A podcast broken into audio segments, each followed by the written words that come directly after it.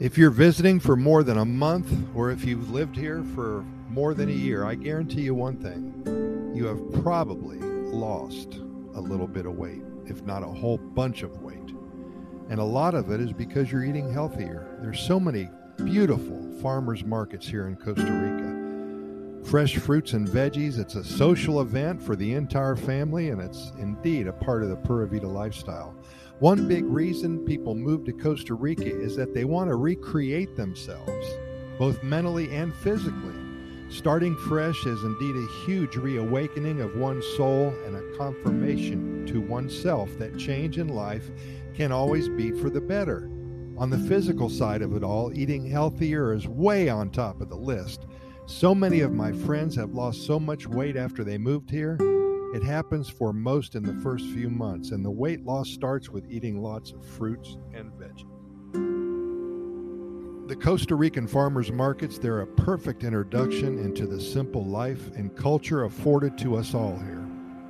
As a foreigner, Arriving at your local farmer's market for the first time, especially, is so much fun. It's a great first step into adapting to a Costa Rican society that you're going to love. You can practice your Spanish, get to know your neighbors, and try local specialty items, perhaps available only in your specific area of the country. Not only that, but you get to stock up for the entire coming week with lots of very inexpensive, colorful, delicious, juicy fruits and veggies. Even if you're not living in Costa Rica, visiting the farmer's market is a fun experience for tourists. I highly recommend finding out if there's a local feria near where you are staying and visiting one day if you're the least bit interested in learning about the Costa Rican culture and the local life. For those of you who have not been to Costa Rica before, the fruits and vegetables offered at these pop up markets are fresh, inexpensive, colorful, juicy, and so tasty. Every little town has its own market. The farmers gather usually in the central area, excuse me, of the town or at the bus station for about five hours. They sell what they just picked, and it's fun to make an appearance every weekend and stock up your pantry with all of the old standbys tomatoes, corn, watermelon, onions, lettuce, okra, and many more fruits that are so hard to pronounce.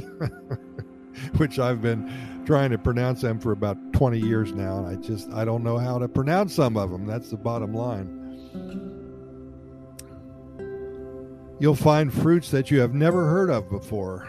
Here we go rambutan, guanabana, zapote, jocote, maracuya are the superstars here.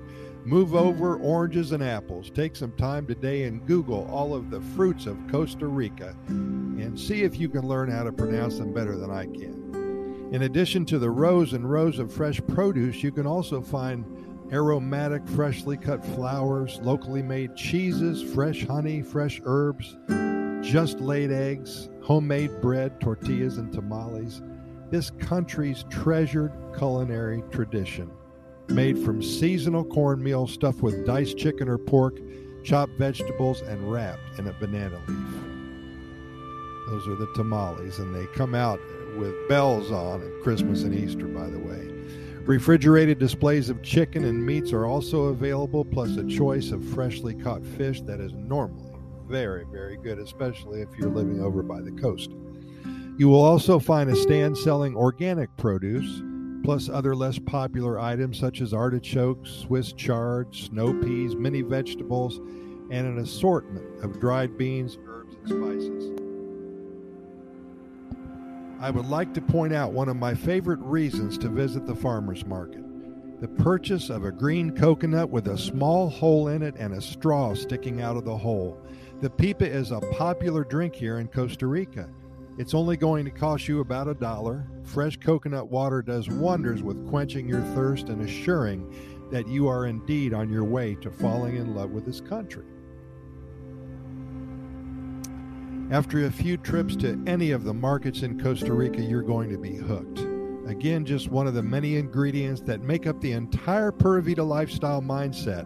Enjoying your visit to the local farmer's market may be the first item on your list of reasons why you may want to start your new life here in Costa Rica sooner rather than later.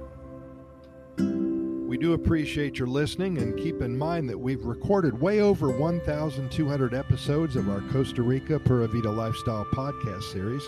We're found on all major podcast venues, including iHeartRadio and Spotify, Google Podcast, the Apple Podcast platform, Stitcher, Anchor, and all the others. Simply Google our name and the venue that you wish to listen, and the links will magically appear.